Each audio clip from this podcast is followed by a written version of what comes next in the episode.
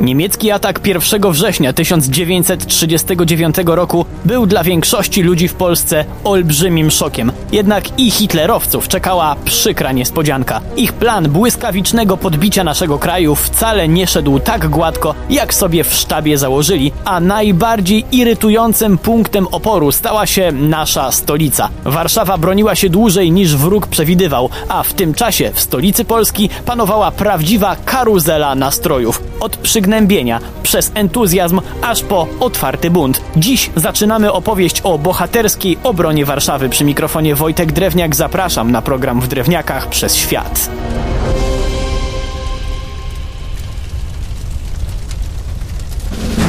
Druga wojna światowa to już nie były te czasy, kiedy miasto oddalone o setki kilometrów od granicy mogło przynajmniej przez kilka dni czuć się względnie bezpiecznie. Lotnictwo taki komfort zlikwidowało bezpowrotnie, czego najlepszym przykładem niech będzie właśnie stolica Polski 1 września, bowiem już wtedy Warszawa znalazła się w strefie zasięgu wroga. Nie były to jednak zmasowane naloty i przez kilka dni nasze dywizjony myśliwców i artyleria skutecznie wybijały Luftwaffe z głowy jakieś śmielsze plany. Mieszkańcy mogli czuć się względnie bezpiecznie, oczywiście jak na wojenne realia, aż do 6 września. Wtedy wszystko po raz pierwszy się posypało. Co się stało? Sytuacja na zachód od Warszawy była, krótko mówiąc, straszna. Wróg nacierał i padła decyzja o wycofaniu się na wschód, gdzie planowano się przegrupować i wyprowadzić kontratak. Wycofano nie tylko dzielnie do tej pory broniącą nieba brygadę pościgową, ale też większość dział przeciwlotniczych. Warszawiakom pozostawiono jakieś 50 sztuk. Ale to nadal nie wszystko, bo w stronę nowej linii obrony na Sanie i Bugu ruszył też naczelny wódz, czyli Edward Rydz Śmigły. To jednak dość znany fakt. Mniej natomiast mówi się o tym, że w okolicach godziny 24 w nocy z 6 na 7 września wydano odezwę wzywającą wszystkich do tej pory niezmobilizowanych mężczyzn do nie, nie do bronienia stolicy, a do dołączenia do wojsk na wschodzie. Stolica miała być oddana bez walki. I teraz ktoś może zapytać, to czemu ja o tym nie słyszałem? Bo po trzech godzinach ten apel odwołano. Postanowiono, że Warszawa będzie walczyć. Warto jednak wiedzieć, że krótko bo krótko, ale był też inny plan.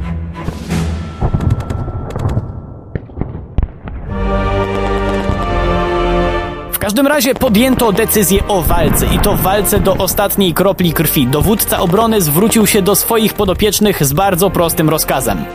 Z zajętych stanowisk obronnych nie ma żadnego odwrotu i na nich giniemy. Polecam to podać do wiadomości wszystkich oficerów i żołnierzy. Generał Walerian Czuma, czyli wspomniany dowódca obrony, miał bardzo ambitny plan. Ciągła linia obrony na przedpolach wspierana przez artylerię i duży nacisk na agresywną obronę mostów, którymi wróg mógłby się przeprawić na południe od Warszawy. Trzeba przyznać, że założenia całkiem nie głupie, ale rzeczywistość bardzo szybko je zweryfikowała.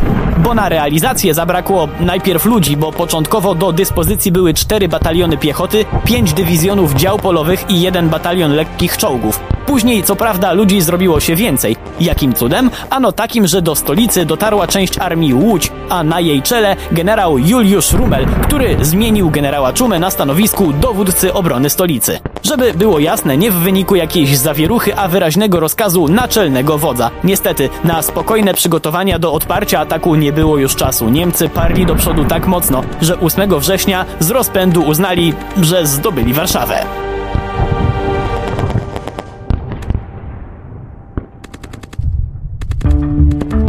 Niemieckie gazety piały z zachwytu, ale Wehrmacht został bardzo szybko wyprowadzony z błędu, bo faktycznie 8 września hitlerowskie oddziały wkroczyły do stolicy i triumfalnie sunęły sobie ulicami Grujecką i Żwirki Wigury, jednak około 17.15 przywitała ich polska artyleria i trzeba było uciekać.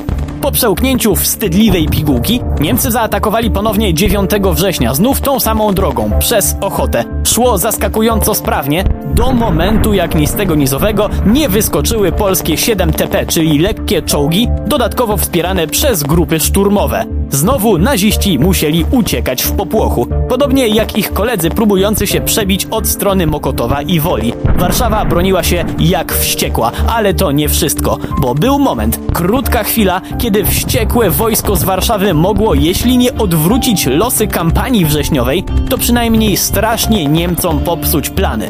Jednak o tym, co wspólnego miała obrona polskiej stolicy z bitwą nad Bzurą i czemu wielu historyków za ten epizod szczerze gardzi generałem Juliuszem Rumlem, opowiem już w naszym kolejnym spotkaniu. Przy mikrofonie był Wojtek Drewniak. Do usłyszenia.